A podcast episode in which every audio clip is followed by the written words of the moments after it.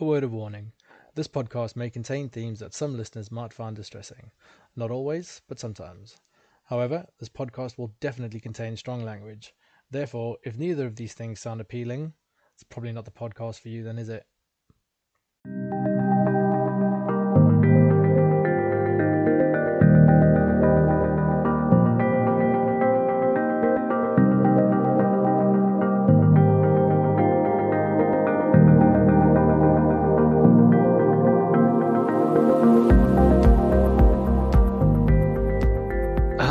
Welcome, and welcome back to Jo Rodriguez. How are you?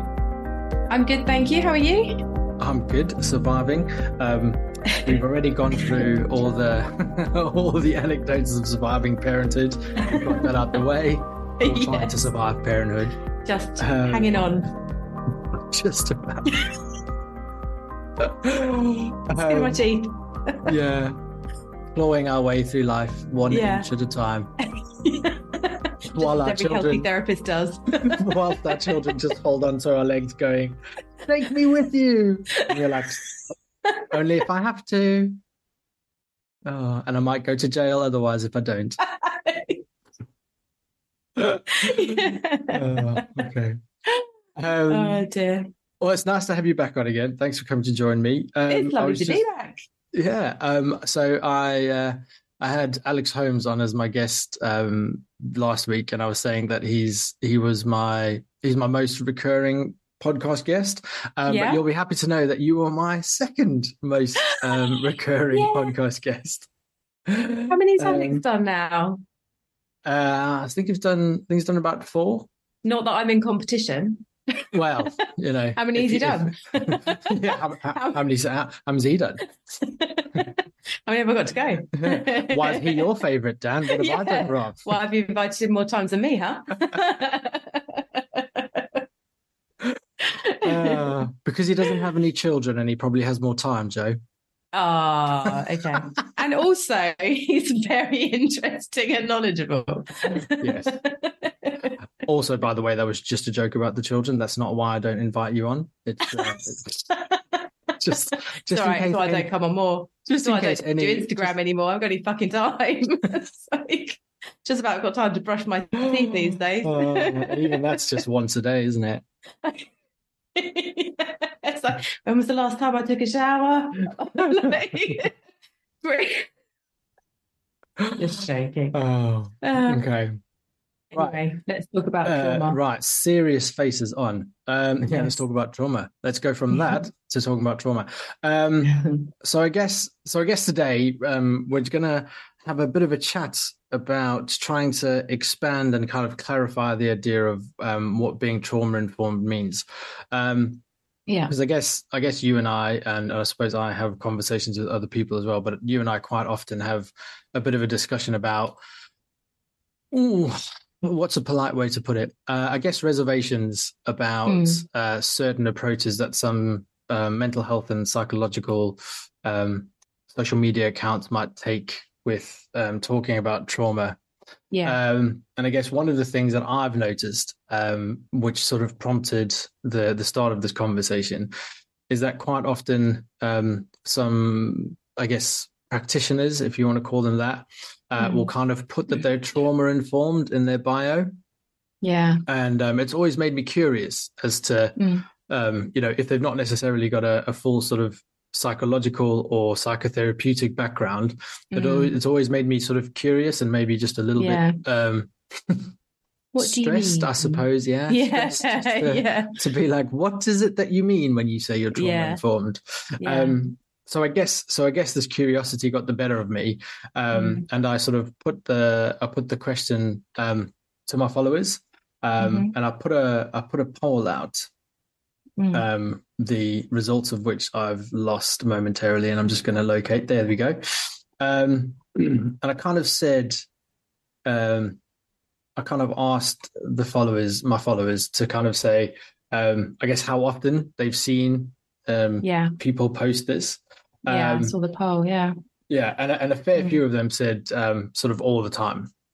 Um, so so forty four, and just a small bugbear. Um, when I put polls up now, I put an Mm. option that's like just being nosy. Um, Yeah. Because it's really annoying when people sort of vote and then they send me a message saying, I didn't mean to vote that, but I just wanted to see what the results were. What the results are. Yeah. Which is just, you know, let's have some fucking impulse control. Let's just relax just for two seconds. So I can't I can't say anything because I'm very guilty of having no impulse control when it comes to your polls. I Is that so? Is like the, are you one of the? well, no, when primary- you do a jokey like I don't give a shit response, I cannot help myself. I... Sorry, go on. No, that's okay. um, but I guess, but I guess the the the poll slightly skewed anyway because some of the percentage votes are for some of the answers that says you know they just want to see because I'm nosy. But anyway, but we'll go with what the results say. So Yeah, about rough idea. yeah, it's a rough idea. Mm. Um, so forty four percent said they that they see it all the time. So they quite often see um, uh, these accounts saying that they're trauma informed. Um, some say it's not really co- uh, common, and then twenty two percent said uh, that they don't that they said they don't really know what being trauma informed is, which was the next Mm. question. Um, because I said then, you know, so if anybody has seen accounts that claim to be trauma informed, do they know what it means? Um, so 24% uh, said obviously it's in the title. Uh, they didn't say that. That was just the the, the poll option. I like to be yeah. sassy with my poll options. you do like to be sassy. it's funny. um, so they said, yeah, so 24% said obviously it's in the title. Um, but combined, 60% said a little bit, but not 100% or not at all. Mm. So I guess the predominant sort of sense is that maybe people have some kind of idea, Mm, but um, not necessarily 100%. yeah. Um, and then I sort of asked, uh, you know, I asked them, I said, so, you know, if you, you, you know, I guess what does it mean? If they kind of have an idea or not necessarily sure, just to kind of give me some sense of what it is that they thought it was.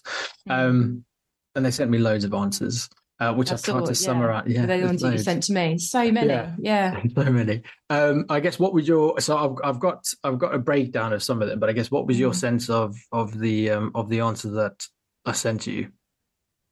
Um, that they are nobody really knows, to be honest. like they're, they're not like they were I think people had some idea of what some kinds of trauma were, but none of them actually said what trauma informed means in the Mhm.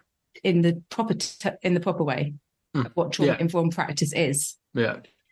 Um, and I Um, guess and I guess that's why I kind of wanted to do it because I suppose um my worry is is that when people put trauma in you know when people put in their social media profiles that they're trauma informed Yeah. it's not it's not necessarily quite clear as to what Yeah. that means Yeah. um, and so therefore anybody that's engaging with these particular accounts um, Yeah. might go into working with this person or taking knowledge from this person Yeah.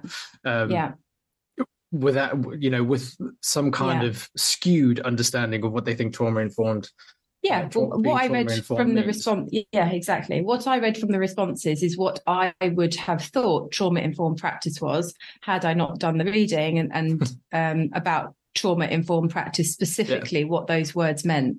yeah So um, I think it's an easy mistake to make, Yeah. absolutely, but it is, like you said, it's slightly risky. yeah exactly and i guess Mm, And I guess the idea is that, and I suppose, you know, to caveat this, I don't necessarily think that people are doing this with the full malicious intent or anything No, like that. But I guess all, it's yeah. just, I guess it's, I guess there's just something about potentially advertising yourself in one Mm, respect with, mm, um, you know, your understanding as a as, Mhm. as a practitioner of what trauma informed care means, but then Mm. how that lands and how that's understood by your audience is another thing Yeah. entirely. yeah, And so, and I guess, and I guess the purpose of this episode is to just kind of clarify that for anybody mm. um, listening. Um, you know, the, the the ten people who download this podcast. Uh, Oh, don't say that. it's mo- it's Could it's be more than eleven. It's- exactly. Got to aim high. Got to aim high. Okay. So, so I suppose what I'd like to do is I'd like to just read out generally some of the responses that we got, but then what I also want to do is uh, go through a, a paper that I found, um, which is titled "The Misunderstanding." Uh, sorry, is entitled "Misunderstanding Trauma Informed Approaches in Mental Health." um, Yeah. which I thought might sort of um, ground ground this conversation a little bit more. Yeah. And then Yeah. From that, I think it might be helpful to just actually go through what trauma informed practice means or trauma informed care. Mm, mm. Um, okay, so um, I've got sort of eight points out of the the the, the sort of fifty or so responses that I got. So Mm. I think I think the, the the first one is kind of Mm. closest to, to to what trauma informed practice or trauma informed care might be. So it's understanding what trauma is about, how it affects people, and using this to inform how you relate to people, or being aware of how Okay. a person's trauma may affect their experience and symptoms of mental illness or psychological distress. Um, Yeah. So I guess that's Yeah. a fairly close approximation. Yeah. Um, this one is um, not necessarily it. Uh, so, treating symptoms caused by exposure to traumatic experiences by acknowledging their events.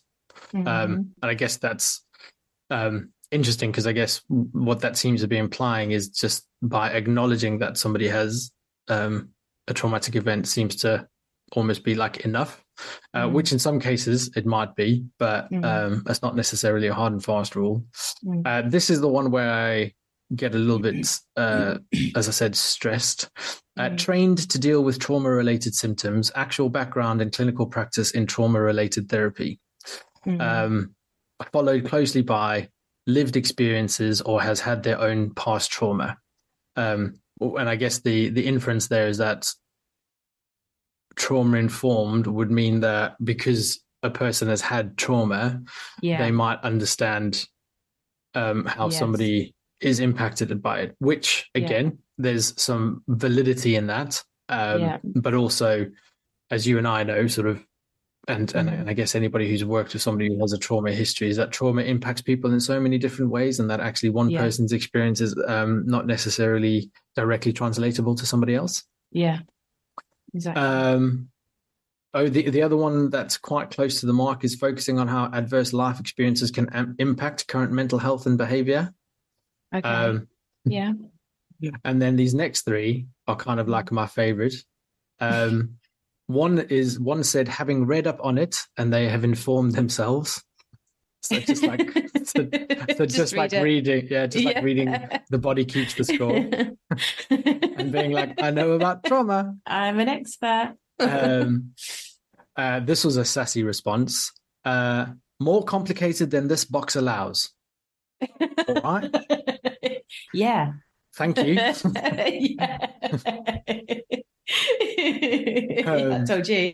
yeah, exactly. I've been, you know, thanks for wasting my time.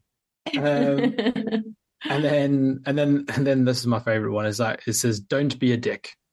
Be aware that triggers that people can be triggered. Try to avoid it and listen to people experiencing it." Um, so, so yeah. So again, yeah. uh, quite a vast array of, Yes. uh, you know, and uh, understandings of it. Yeah. Which I think is understandable because of the way the word trauma is used on social media. Like there's so much about trauma on social media and the and the range of things that are now called trauma is huge. So Mhm. uh, you know it, it's it's really confusing even to just define trauma. You know when, when I did my training like years ago, must be I don't know over twenty years ago now.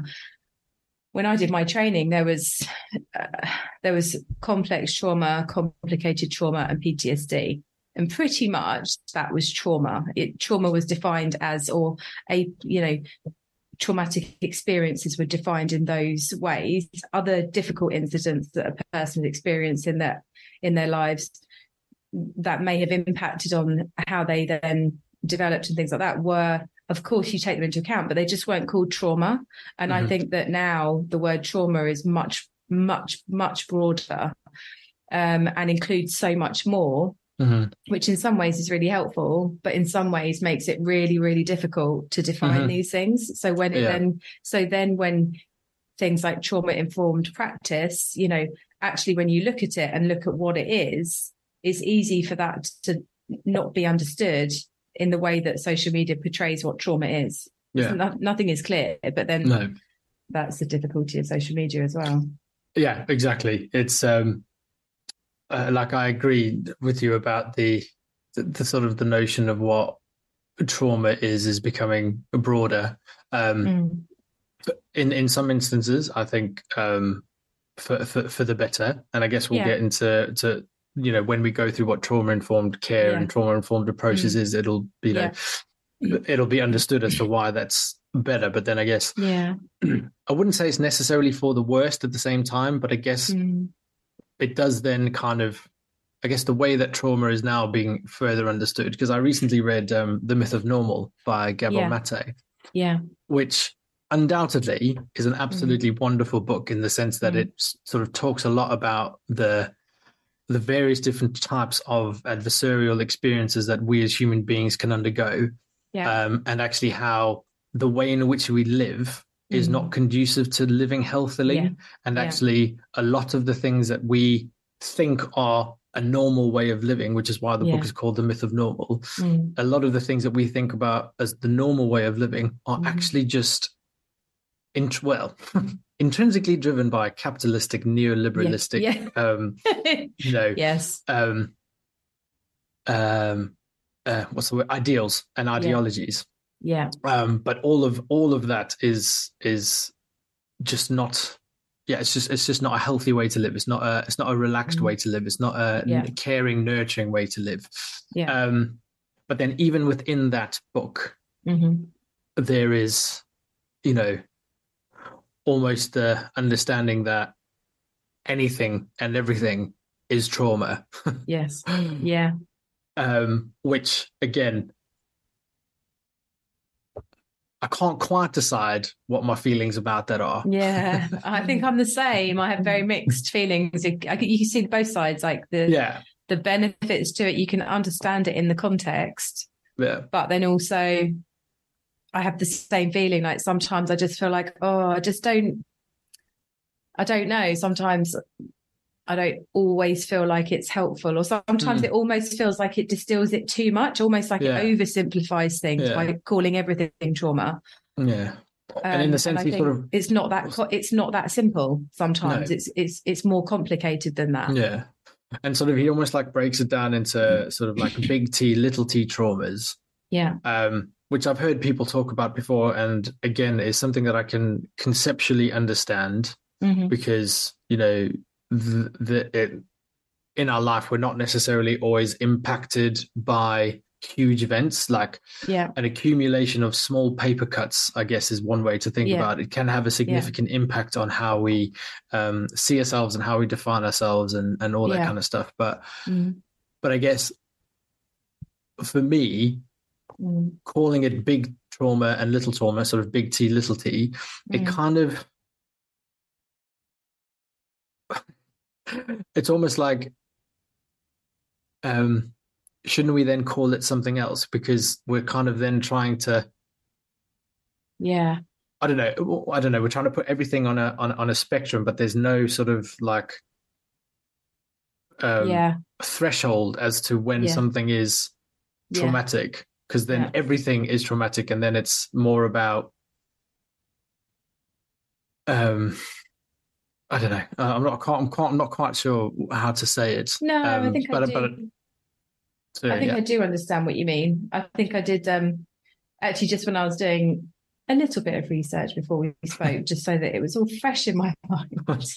I actually found this really interesting website that had that was like that was defining the different types of trauma that I found really helpful, but also highlighted why I find the definitions difficult in my mind. Okay. In that it called it this website in particular, um, can't even remember what it's called, a trauma site or something, um, define trauma as type one trauma and type two Mhm. traumas, but then had Yeah. other traumas and then lots of traumas that fell in between. So it Okay. had type one trauma, like single incident trauma, referred to as big T, and Yeah. then various other traumas like um, complex trauma, historical, collective, intergenerational trauma, vicarious secondary trauma that didn't classify as big T or little t, didn't say what they were. And then it's Oh, right. little t traumas, like, for example, loss of a loved one. And I was thinking, well, oh again, it, that's and that's different to my understanding of little t trauma. yeah so I, I would trauma, say i would say the loss of a loved one Yeah. is quite a big t trauma isn't it Yeah. Bereavement's Exactly. huge. yeah exactly and can and can become things like complicated grief which is like a Yeah. trauma you know so I, I just think exactly the same i think it's over it feels like it's becoming diluted and oversimplified which Yeah. is then why it's becoming confusing and I think and I think what's happening is that everyone seems to have like a take on it. yeah yeah and pe- and people who are influential and people who you know admittedly have been in the field for such a long time and you know again Mhm. this is not to discredit anyone's work and the Yeah. research and anything like that but i guess it it all very much depends on you know whether you're whether you subscribe to this particular individual's you know so say for example somebody like Gabriel Mate like if you Mhm. if you subscribe to his understanding of of trauma then you'll be like oh that's what trauma is or Yeah. maybe you might subscribe a little bit more to and I'm not saying that the DSM 5 is 100% correct in its Mhm. conceptualization of trauma. There are many issues with it, Mhm. as with the ICD 11, although the ICD 11, I believe, is a little bit more um, broad in its Mm. definitions of trauma. I would need to double check that, or if Mm. any listener wants to double check that, you can. um, but I guess, you know, there's there's there's that where I think obviously the DSM is a little bit more medical model orientated, but still has, I suppose, a bit more of a delineation of the particular types of experiences that somebody might have. yeah And I guess it's about how the experience is experienced. Um, yes. Yes. Whereas sort of Gabor Mate is more about how how it shows up in your body and what you know because because I guess he's he's a um, he's a physician by trade, isn't he? Sort of family Yeah. physician. So he's he thinks a lot more about the impact of trauma on the the, Stress the, the, yeah the stress response Mm. and sort of you know um, he talked a lot about um, inflammation in the body, Yeah. stress, adrenaline, all of that Mhm. going on inside the body, and how that completely just fucks up your insides, and then it Yeah. manifests in cancers and arthritises Yeah. and all sorts of things, yeah um, diabetes, and then so Mhm. kind of he sort of takes that, you know, holistic approach, but Mhm. then isn't necessarily as clear cut. He is a clear cut in some senses. So he talks about Mhm. um, sort of intergenerational trauma, sort of Mhm. sexism, racism, um, Mhm.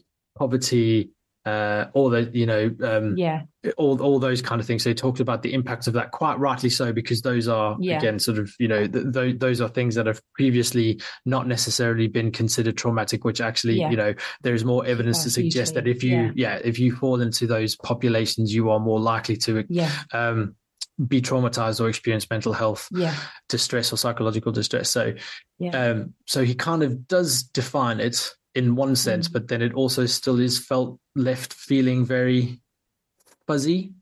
Um, which again comes back to the whole difficulty about trauma being Yeah. a subjective thing as well, isn't it? yeah yeah exactly exactly Yeah. i have the Okay. same feeling Mm. Well, now that we've just confused everyone listening, they- with- but then I think that- it's good. It's good to it's it's good to bring in the confusion, not not because we want everybody to be confused, but I think it's important that people don't read things and uh, make the assumption Mhm. based on the fact that it's so easily, you know, the information about trauma is so readily available because because of the fact that it's so difficult to define. It's so and actually and actually trauma. I don't know. we- We'll probably actually we'll come on to it. I won't say anymore because I think we're going to talk about it. So I don't want to Yeah. go off at a tangent. That's fine. Um, so I guess so. Very briefly, um, I guess I wanted to talk about misconceptions about trauma-informed approaches. So obviously, we've established that you know asking my audience highlighted that there's a sort of a varied understanding of what trauma-informed might mean. Mhm. Um, but then, in a as I said, in a paper written by Angela Sweeney and Danny Taggart, Taggart um, called "The Misunderstanding Trauma-Informed Approach, Approaches in Mental Health," they highlighted six misunderstandings of trauma-informed approaches. But I only want to mention three because I think they're the ones that are pertinent. Because what we'll come on to say is that actually trauma-informed, being trauma-informed or trauma-informed care, is more about a systems approach. It's about it's about a yeah. A connection of services with an individual in the middle Yeah. and every and every sort of service or person around that person working in a trauma informed care. It's not necessarily yeah. a, it's not a very it's not a client practitioner yes. um, interaction. It's not just between two people. It's a sort of yeah. more holistic um, approach. So yeah. three of the misconceptions relate more to that kind of um, systemic um, part of it. But I've labeled them as okay. So the first misconception um, is that trauma informed approaches are implemented. Oh no, not that. I oh, started started wrong. Oh, here we go. Um, so the first one is that trauma informed approaches treat people who have experienced trauma. Okay, so, and I guess this is tricky because um, I'll just read what it says here. So it says trauma informed approaches are distinct from trauma specific services. So it's this idea that mm. Trauma informed, a, a trauma informed approach or trauma informed care is not necessarily a trauma treatment. It's not yeah. that if you have trauma, and you go to somebody who is trauma informed that they yeah. will treat you for yeah. the trauma that you've experienced which i think you know came up in, in one of these things that some people believe that if somebody says they're trauma informed that you can go to them with your, the, the, traumatic experience and have them treat you yeah I think that's an easy assumption to make. Yeah, I know. I mean, you know, that's kind of what what you said at the start. Is that yeah. if if somebody had said um, that they that they were trauma informed, you'd be like, oh, you can work with trauma. Yeah. Um, but yeah, um, so that's one. Of, so that's the so that's the first misconception. Uh, mm-hmm. The second is that trauma informed approaches claim that all mental health uh, people who have mental health issues have experienced trauma, mm-hmm. um, which which is interesting, and I'll read it again. So it says, This is probably the most commonly held misconception. So, although trauma informed approaches are based on the knowledge that trauma is widespread and causal in the development of significant mental distress, it is not seen as the cause of all mental distress. Mm-hmm. Instead, it is argued that while everyone is able to use services that are trauma informed and that the services could be considered gold standard, if services are not trauma informed, then trauma survivors who by varying estimates make up the majority of mental health service users, will find it difficult to use them. Mm. So I guess it's basically saying that it's it's it's it's the idea that um, just because somebody has a mental health distress or mental mental illness doesn't necessarily mean that they've had a significant trauma in the past. Probably, likely, they may have, mm-hmm. but mm-hmm. it doesn't necessarily happen for everyone. But I guess yeah. it's trying to assume. But but the but a trauma informed approach is to um, work with people almost as if they have, in in yeah. the sense that um, you know you'd rather you'd rather take the approach that potentially most people that somebody might come through the door and have a traumatic experience rather than assume that no one's had a traumatic experience and then run the risk of potentially treating them horrifically or giving them a really bad experience. Yeah, yeah, exactly. And then um, the number one thing that um, Oh yeah. So then, so then, this is the one that uh, we've already sort of mentioned: is that trauma-informed approaches are um, another. The, the, other misconception is that trauma-informed approaches are implemented by an individual practitioner, which, as as mm. I've said before, it's not. It's not mm. something that one person does. So it says, although individual practitioners can implement trauma-informed practices, even even where they work in trauma-informed organizations, trauma-informed approaches primarily operate at an organizational level. Mm. Yeah. So program, organization, system, not an individual yeah. person that yeah. can work with trauma. Yeah. Yeah. Um, so I guess then for the benefit of the listener, um, mm. do you want to go through what all the trauma informed bits are? In terms of what what constitutes a trauma informed approach? Oh, yeah. Well, actually, should we define what a trauma informed approach is? I think that would be helpful because I think mm. because I think once you understand that well it was helpful for me because once you understand the, like what is a trauma informed approach then it makes sense why yeah i mean it's much better to work on the assumption that people have had trauma. Because when i when i actually looked at what a trauma informed approach was i kind of thought well that's a good way of treating anybody mm. that's you know yeah. has a mental health issue yeah. whether it's whether you have an ident like you've identified trauma or not yeah the, the system approach actually should be just good practice anyway but anyway yeah, yeah so i think it would be useful so i've got two definitions here one from that paper i've just read and then one which we've already had a bit of a laugh about, which is a working, which is a working definition um, on the gov.uk uh, website. Which we'll mm-hmm. come back to that in a second. Did you actually have So- a look at the date on that?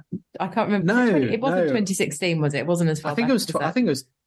Oh, was it what the, 2022 the gov.uk when the working title was? Yeah. Oh yeah, published second November 2022. So Oh, okay. Okay. As of- as That's of, how up to date as of we are. what? as of what three months ago, yeah. the, the the the Office for Health Health Improvement and Disparities. Um, that's what that's what it falls under. So the Office of Health Improvement and Disparities in the UK government three months ago have published a working definition of trauma informed practice. So if That's the with it we so. That's so I just so I, so I don't know if that's I don't know if that's a reflection on how new the concept of trauma informed care is, or Mm. if that's a reflection on how slow the government is to take up this idea of trauma informed care. Um, Probably the latter, but probably yeah. the latter. we're always about a good five to ten years behind, Yeah, you know, the rest of the world on that kind of stuff. because I guess you know is anyway. Yeah, because I guess from from the papers that we have, um, from the papers that you and I have both looked at, um, the idea of trauma informed practice um, kind of goes back to sort of the early two thousands. So Yeah. in in in the US, Yeah, Um, it's about twenty years, isn't it? Yeah, I think it was originally set up or sort of was first conceptualized by um, the Substance Abuse and Mental Health Service Administration um, in the in the US. Um, Yeah. And I guess the current definition then, or the current sort of way of thinking about it. Um, so one definition is that trauma-informed approaches are organizational change processes focused on preventing re-traumatization or traumatization uh, within services. Mhm. Um, whereas the working the working definition, Mhm. it's got like three points of a definition, which is quite a long definition. Um, so I guess the the working definition is to realize that trauma can affect individuals, groups, and communities. Recognize Yeah. the signs, symptoms, and widespread impact of trauma, Yeah. and prevent and prevent traumatization. Yeah. Um, and then there are there are a number of principles Mhm. um, and it can range from 10 which is Mm-hmm. in this paper 9 which is in this paper or 6 if you look on the government website Okay. um, so what i might do is i might just go through the nine principles from the the earliest the earliest um, paper that i have because i guess Mhm. it kind of everything else has kind of been condensed not not necessarily in a bad way yeah. but I guess it kind of just highlights a little bit more expansively what um, trauma informed approaches are. Mhm. So I guess, so I guess the key principles then um, Mhm. of trauma informed approaches are recognition. So Mhm. recognizing the prele- prevalence, signs, and impacts of trauma. So this is sometimes referred to as having a trauma lens. And this should include routine inquiry about trauma, sensitively asked and appropriately timed. For individual survivors, recognition can create feelings of validation, safety, and hope. So there's the idea again. So like what you were saying. So just t- you know taking that automatic standpoint and Mhm. you know the, the I guess if we're to take what Gabor Mate was saying, you know, Yeah. just understand that probably more often than not, in some shape or form, somebody has experienced a trauma. Yeah. Um, not necessarily that they absolutely will have, but Yeah. that they might have. And it's Yeah. probably better to assume that somebody might have than Yeah. not assume at all. Yeah. Um, so the second principle, which you know, I kind of this, so which I always find is really interesting because you know you would always imagine that this is one of the things that mental health services would strive for anyway, but obviously, but obviously, um, and I guess having worked in um, general psychiatric hospitals, um, I can Yeah. understand why this is something that that has come about because um, some of the the practices of old and even you know some of the current practices aren't necessarily the most most trauma informed and most considerate to, to people's experiences. So the Mhm. second peop- so the second principle is to resist re-traumatization. Yeah. So to understand that operational practices, power differentials between the staff and survivors, uh, and many other features of psychiatric care, because this is obviously focusing more on psychiatric care, can Yeah. re-traumatize survivors and staff. So um, later updates talk about vicarious trauma. Um, so to try and resist re-traumatization of the um, service users and client or clients, yeah. but also yeah. trying to reduce vicarious trauma of staff who work with um, those those individuals. Mm-hmm. Um, I guess it might just be worth sort of explaining what vicarious trauma is. Okay. Um, I can't think of a definition off the top of my head. Can you? you did this to me before. You did this about uh, like the um, dopamine and something about. This is why I invite you on, Jo. I put you on the spot. And there we I go. Hold like, on a minute. Google's our friend. Googling. Oh, actually, yeah. Vicarious trauma. Google it. Go Process of change resulting from empathetic engagement with trauma survivors. So it's the trauma that you feel as a practitioner when you constantly empathize with trauma survivors. Okay, yeah. So it's being yeah. So it's it's hearing or being witness to somebody's yes. traumatic stories, or I guess sometimes, um, like I was saying, sort of psychiatric wards can be quite intense. Um, settings. So sort yeah. of sometimes seeing things or seeing people in distress can be can be uh, traumatizing. Yeah, absolutely. Okay. Mm. So the third principle then is to consider cultural, historical, and gender contexts. So to acknowledge community specific trauma and its impact. And I guess this is why I was saying that um, you know, the the broader definition of trauma um, is is is helpful because it's um, starting to take into consideration um, features of our sort of general way of life that um, yeah. are are traumatic and maybe necessarily Absolutely. haven't been thought in thought of yeah. in that way. Yeah. Uh, to ensure that services are culturally and gender appropriate, recognize the impact of intersectionalities and the healing potential of communities and relationships. Um, so yeah, again, that sort of you know if you read Gabor Mate's book, that's just sort of is all about that. Mm. Um, the fourth principle is trustworthiness and transparency. Mm-hmm. So services services should ensure decisions taken um, are transparent and with the aim of building trust. This is essential to building relationships with trauma survivors who have may ex- who may have experienced secrecy and betrayal. So it's about mm-hmm. just being honest and upfront and just you know not ever hiding um, yeah. anything, even when you even when you make a mistake. So I think I think. Um, uh, it, in the NHS, there was uh, something called I can't remember what it's called, but they brought in they brought in a a policy where um, you kind of have to own up to your to your mistakes. Um, right.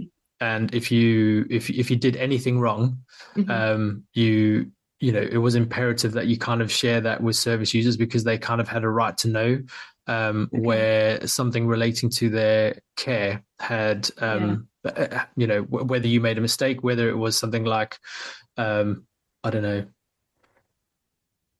making an error on a medication script and sort of saying that you signed it off when you signing that you'd given it to them when you hadn't given it to them or maybe mm. sort of omitting one medication or mm. um, i don't know um, missing an appointment when yeah. you, you you you said that you would uh, yeah. uh, attend things like that i can't remember what it's called now in the nhs but anyway um so yeah so that was a big thing that came out in i think sort of when was I an assistant?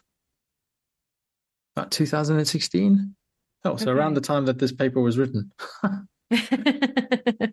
um, so the next principle then is co- collaboration and mutuality. So to understand the inherent power imbalance between staff and survivors and to ensure that the relationship is based on mutuality, respect, trust, connection, and hope so essentially reducing the power imbalance because i guess mm. you know one of the experiences that some trauma survivors may have had is um, being powerless or being in positions where they yeah. are exploited and taken advantage of mm-hmm. um, which then links to the second the, the sixth principle which is empowerment choice and control so adopting a strengths-based approach with survivors supported to take control of their lives and develop self-advocacy and now you see now this is where i think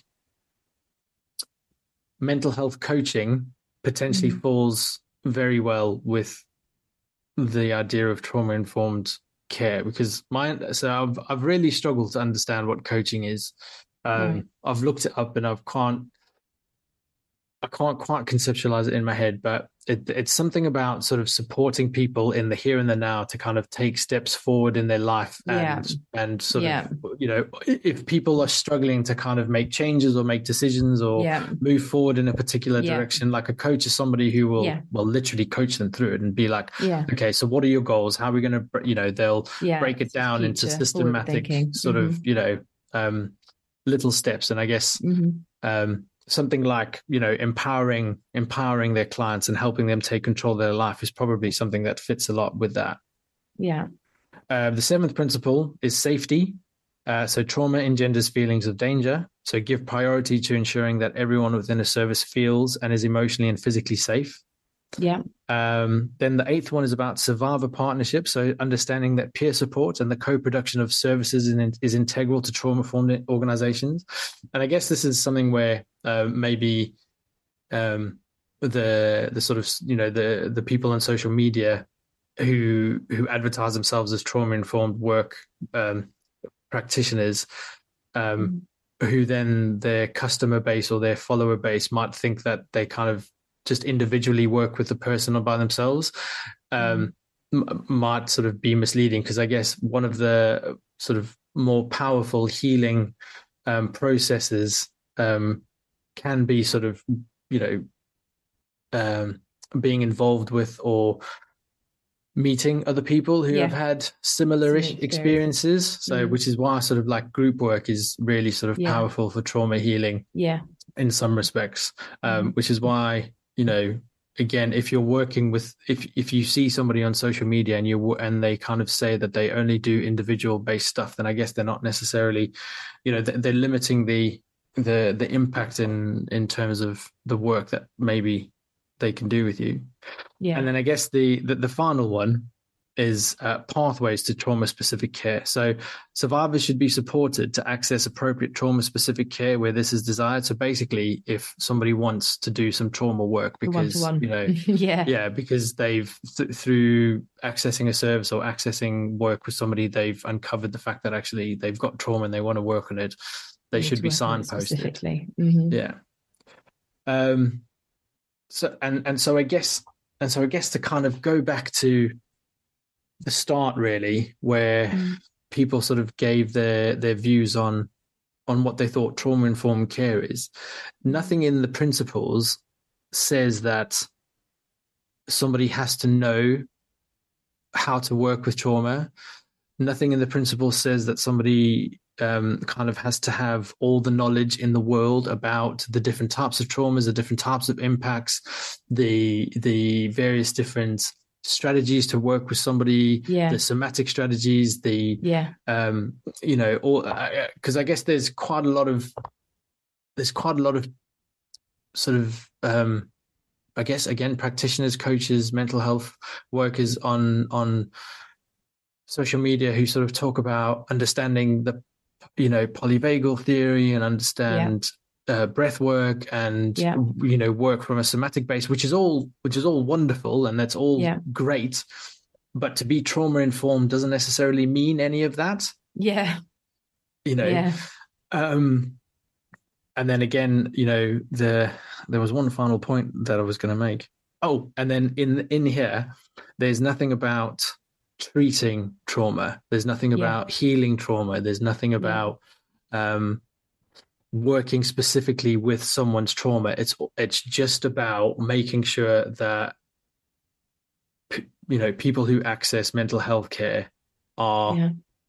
treated in a way that makes them feel safe, makes them feel empowered, gives them control over the situation, helps them feel safe, helps them yeah. um, know exactly what's happening at, at, yeah. at, every step of the way, so that there's no like hidden agendas or anything like that. Yeah um, so that um, they're not then re-traumatized or made to feel worse or yeah. Yeah. Yeah. Which i think is a really important distinction to make because i think that when you see the word um you know because the words trauma informed it's not a protected title anyone anyone can say they're trauma informed yeah. And because anyone can say they're trauma informed, if people don't know what the word trauma informed means, it's very easy to make the assumption that it means that that individual has a particular training, specific training, and specific knowledge in helping in the treatment of trauma. Mhm. When actually the words trauma informed care don't mean that at all. Yeah. It just means that it's a system of care where, you know, where all of these things that you, you described Yeah. come within. And I think that distinction is really important to know Yeah. because it's not clear at all. No. And so And I think, think if you're somebody also- that's struggling and maybe has had trauma and you see, oh, look, there's a trauma informed specialist or there's a trauma informed practitioner um, that's giving out lots and lots of information. And then often the information is about self help and things that you can do to heal yourself. And which sometimes, of course, bits and pieces of that can be helpful, but actually trauma informed approaches aren't about that at all, No. as you just no, it's not. It's, So- it's not. It's not about a particular um, set of skills or a particular treatment program or a particular. Um, uh, yeah, it's it's not No. about anything like that. Um, No. These principles can be applied to any kind of institution, so they can be applied to schools, they can be applied to yeah. um, so- social work. They can be applied Yeah. to hospitals. Um, I did. Um, um, I, I watched. Uh, I watched an, an instructional DVD, a fucking DVD. Um, who, like, honestly, I had. Um, I was preparing to deliver this uh, trauma-based uh, intervention where I work. Um, and I had to watch some instructional videos on on on how on like how to prepare for it, and it Yeah. came with a fucking DVD. And in in my office, I was just sitting there. I was like, Where am I going to put it? I was like, do we have a DVD player in this office? And people were like, people were like, why would we have a DVD player? And I was like, well, I fucking have to put this somewhere. I have to watch this somehow. So anyway, I think that we there was a, a, a, no, a one had a, fucking no one had a PlayStation. there was a, there was an early 2000s uh, laptop which still had like I think Windows XP on it. I was if it's the NHS, there has to be a laptop Yeah. with a DVD player somewhere. yeah, so I um, um it had to be plugged in at all times otherwise because if it came unplugged then it just died. That's how old it was. um, so anyway, so I watched this. I watched this instructional. I watched this instructional DVD, and Yeah. um, the, the the person, so Stephanie Covington, um, who's um, quite sort of famous and really well versed in sort of designing trauma uh, trauma interventions, um, was talking about how um, it was either a friend of hers or a colleague, I don't know, um, applied trauma informed principles to their dentist practice, dentistry practice, um, in the sense that you know they'd never considered that Yeah. um, somebody could find sort of sitting back in a very vulnerable state with your head Yeah. tilted back, your mouth open, kind of not really um, allowed to do anything with people who sort of like yeah, people who kind of Mm. like intrusively um fucking buzz around on the inside of your mouth and sort Mm. of say let me know if you're in pain but then you obviously don't want to let them know you're in pain so you just grit Yeah. through the, so anyway so um the, the this dentist colleague or person just never thought that being um in, in a dentist practice could be uh potentially traumatizing or re-traumatizing um Yeah. and so like apply these principles and i can't Mhm. quite remember the specifics but there was something about um I think they put like TVs in the TVs in the screen so you could actually just sort of watch this like Watch something on the thing to kind of be distracted. I think um, they gave them in terms of like empowerment and choice and control. I think they gave them um, like um, automatic depressors for pain relief in their mouth, so they were Oh, in wow. control of how much pain relief they could give themselves. Um, Amazing. I think, yeah, I think there was something about, um, you know, at any point they could like, like, like stop, and get up, walk around. I think Mm. they introduce some grounding techniques because sometimes people can viscerally Mm. um, become quite affected by by that process. So you know, somebody Yeah. would do like a bit of five, four, three, two grounding, or do yeah. doing some deep sort of diaphragmatic breathing and things like that. And I was just like, wow.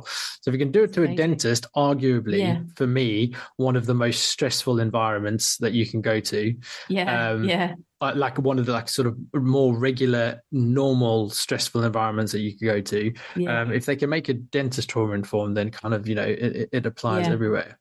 yeah. Um, so it's not As just about mental health. No, it's not at all. And I think as an approach, it's it's it's brilliant. And I think the more places that can adopt a trauma informed approach, the better, because I think it's so it's so relevant you know like you said particularly the, ones that Mate talks about as well those kind of um uh you know like the, histor- the historical collective the intergenerational trauma that kind of thing. Every almost every situation every place that you walk into yeah. has the potential hmm to be traumatizing yeah. let's be honest. And so so i think the more widespread a real trauma informed care or trauma informed pathway is it called? Or a trauma what is the actual proper tra- trauma informed informed approach? approach yeah. Yeah. You know the more places that do adopt a trauma informed approach the better. Absolutely. exactly. i think it would be a wonderful thing to have rolling out across the country but i think people's knowledge of what it means would needs to be improved. Yeah and expanded on not yeah. very clear. Yeah No. exactly. No. So I think the approach itself is really good. It's just social media and the use of the words and the lack of clarity around it Mhm. creates quite a lot of um, confusion, I think, in people's minds and makes people make assumptions um, that yeah about you know people's qualifications and training that might not necessarily be accurate and Mhm. true. yeah and what they have the skill set and ability to deal with Yeah, which Yeah. is um not um to deal specifically with, yeah, with which is which then kind of individual trauma. the trauma informed Yeah, exactly, Really, if a yeah. person doesn't have that Yeah. you know the ability Yeah. to do that so yeah yeah i think it's a, it's an interesting topic and i think just the whole concept of trauma i find really interesting we could just talk about that for ages because you know before social media i just don't think it was uh, and maybe it is social media that's doing it but before the social media i just don't think the word trauma was used half as much as it is No. now and it just feels No. like you know i have people coming into therapy telling me they have trauma and explaining that and i was like okay so let's talk about these experiences but it's like they're describing to me their trauma it's almost like they've seen something that they've related to on tiktok or instagram and it's good that people are trying to think about these things but i just think you know people coming in saying oh you know is this my trauma i think sometimes you know it Yeah, yeah, and I think you know it's not to it's not to kind of take away from people's experiences. no It's- no It's so like not. it's it's yeah, it's like it's, It's so tough, isn't it? Because I don't yeah, exactly. 'cause I don't want to be invalidating to anybody at all. no But sometimes when people talk about their trauma, Mm, I'm just I'm just like, do you mean hardship? Do you mean yeah difficulty? Do you mean um, an uncomfortable experience? Do you mean Yeah. like sometimes like I think I think the the breadth of the breadth of language that we have to use to Mm. describe experiences that are unpleasant is kind of being lost yes under this broad term of trauma yes and it almost becomes indistinguishable as to what is a you know a trauma as you and I might understand it from a clinical perspective Mhm. versus a an experience that is again if it's on a spectrum probably you know maybe a bit further down on the Mhm. slightly less severe um end Mm. um but it's almost like we've lost the we've we're losing um again i don't mean to sound i don't mean to sound like one of these conservatives that are like oh my god the world is changing and we need to hold on to how we've always done the things. That's not that's not what i'm saying but i guess yeah. sometimes language is really important yeah. in terms of disting in distinguishing the event and how yeah. that impacts because i guess if if everything's a trauma then. The impact on you how you th- then maybe how you internalize that impact is potentially greater than actually Yeah. what the the event is and if you Yeah. can then maybe if you can then maybe qualify the extent of the experience and it being a hardship or an adversity or a um strife or i don't i'm running out of the synonyms here but but I guess if you but I guess if you can qualify it in a in in in a different way, Mm, maybe then how you deal with it mm, changes rather than it being a trauma and being like, oh my god, I experienced a trauma. What am I going to do? You know, I think yeah, I, exactly. I think because trauma because trauma is also to do with the subjective experience, isn't it? It's anything that's Yeah. yeah. subjectively experienced as, as having a significant impact. So Mhm. it's not. It's more, Alex. Sometimes it it almost feels like because it's too widely known, exactly as you say. Sometimes it feels like almost the weight of a person's experiences um it, it almost sometimes feel like you lift the weight off by explaining it slightly differently so yes it Mhm. was traumatic a traumatic experience and it was something that was really really awful um but but sometimes a person carrying that with them as a trauma can almost be heavier than it's a really difficult experience that was traumatic at the time felt traumatic at the time might Mhm. not necessarily be trauma Mm. And I guess, and I guess the the other thing that I wonder about or worry about slightly is that if everything's defined as a trauma, do people then almost then, without understanding that, just because you experience a trauma doesn't necessarily mean you go on to be traumatized yeah because that's a process in itself, isn't it? So yeah the exactly. experience of a trauma doesn't always necessarily mean being traumatized, and I wonder Mhm. if because people don't necessarily understand that distinction or aren't necessarily aware of the fact that A doesn't necessarily equal B, that there's an entire internal and external kind of resiliency, um, coping process, meaning making process that goes on, that means that people can experience a trauma but not necessarily go on to be Yeah. traumatized. I mean, Yeah. sure, how they see the world and how they understand things might change and they might think about doing things slightly Yeah. differently, but that doesn't necessarily mean they've been traumatized. The the No. experiences maybe just shaped how they yeah do things a little slightly differently. yeah But I because also I- context you know the context has to be taken into consideration doesn't it You know, exactly, yeah. and and what context that experience happened within Yeah. and what was going on at the time and you know other people around and you Exactly. know, all those other factors like socioeconomic status i don't know all of those things Yeah. so many things that come in and I think the because because that because that process because that sort of um um causal process is almost for me I wonder if it's sometimes taken for granted almost as a if this happens then then you're then Yeah. you've experienced a trauma and you're traumatized I, I, wonder Yeah. if because that's not necessarily fully understood because things are more broadly labeled as trauma Yeah. everyone now thinks that they are potentially traumatized and everyone's now potentially pathologizing naturally adaptive behavior Mm. um so yeah i guess that's i guess that's my my concern I wonder what Mate would say to that. I wonder what Gabor What? Mate would say to that. oh, he would know, say, yeah but is that because, you know, because Yeah. we have been so indoctrinated within this system that we're not seeing the trauma? it might it might be it might be you know Yeah. and and um you know some other famous social media psychologist um might say that that's a trauma response they, um, they may, they might. the way that I Yeah. the, the, way that I'm resisting the expansion of of The the, understanding trauma. of trauma Yeah. might be a trauma response is potentially Yeah. what she would say. Yeah. Um, It- Yeah, I think she might. you should try and get her Um, on your podcast. oh my God. no, I'm not sure she. Well, she might be. I don't know. Um, Okay. Um, yes. Thank you very much, Jo. Taken up um, plenty of your time, um, and I appreciate your thoughts. me. I really enjoyed that talk. It's very interesting. Yeah. Um, well, that's what I more tried to bring. That's what I tried to bring.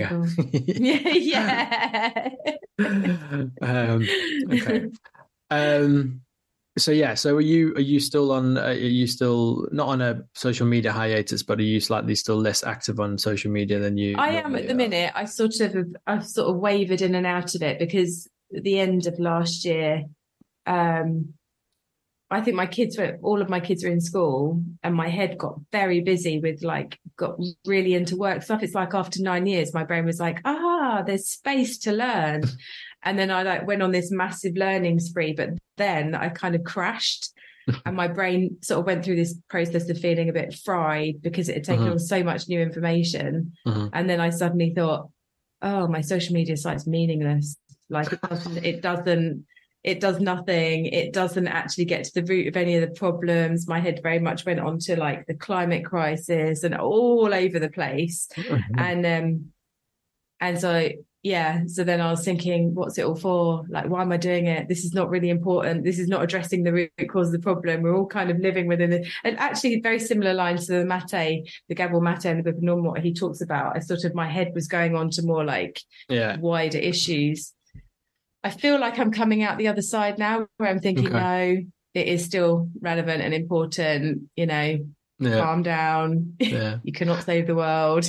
There's nothing like you gotta, yeah. Yeah. Um, and, and I guess you know every, every you know what you do is very niche and what you do is very relatable and I think um um yeah you can't you can't like, I- not everyone's Instagram account can't do everything so no, um, exactly, exactly. But I think it's just, you know, the it's just a general feeling, isn't it? There's so much going on, you know, in Mm. terms of government and the climate crisis and the food crisis and the, you know, Yeah, financial God. crisis and, you know, so so many things that Mhm. feel like fuck. It's no wonder everybody's feeling a bit fucked at the moment. There's just so much going on. Actually, Yeah. it feels, and because of the healthcare crisis, my my feeling started to be like, oh, I'm just sticking plasters on. Like there's there's only so much you can do. You're like you're just Yeah. patching up holes rather than Mhm. actually doing anything. It- It kind of felt quite overwhelming, and I think the Yeah. Instagram thing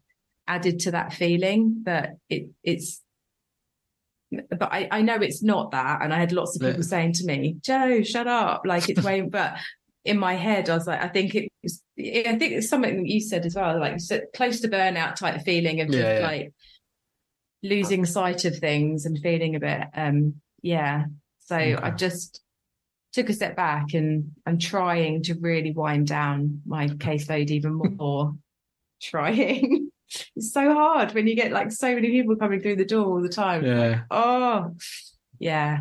But okay so yes, pause Well- social media for now. But I, I'm coming back to my energy is coming back. How about good. you? Are you back on? Uh, yeah, I'm trying to focus a little bit more on sort of doing the podcast. I guess a bit like you, I'm sort of questioning the the the value of sort of bite-sized stuff. Well, I'm not, Mm. and I'm not saying there's no value in it, but I Mm. just think I think things like that are just so easy to kind of swipe past, and Yeah. I Yeah. question sometimes how much impact it makes, and There's so Oh, many out there. So a bit, it feels exactly. like oversaturated, isn't it? And it's like Yeah. I'm doing that. So if. I'm one of those, how helpful is that? Yeah. And I guess Um, I'm trying I guess I'm trying to focus a little bit more on doing things that have a lot more breadth and a lot more nuance and Mm. and um sort of giving I guess, you know, still trying to give people things to think about, um, Mm. but maybe slightly slightly less choppy tidbits Yeah. of information. Um, Mm. but I guess, you know, my mind changes on a day-to-day basis and Yeah. I kind of I kind of is- I kind of put out whatever whatever kind of Yeah. moves me um, at any one point. But yeah. Well, this is lovely and this is good. It's just time consuming, isn't it? You know, It the is, podcast yes. take the podcast does take time. time yes um but yeah um Good. well thank you very much yes Thank you very much for having me on. Really enjoyed it. Um and um i will invite you back on and see if um see if you can surpass alex as my I don't know what to say anyone. yeah. you can play us off against each other. You're gonna have you're gonna have him back oh and i wonder like, one one day one day i might just have you both on just, I was just for gonna the- say, have me and for Alex the- on. yeah exactly That'd be really Um, nice. I might do that. I might I might have a I might have a um I don't really know what it's called now. Guest of honor podcast.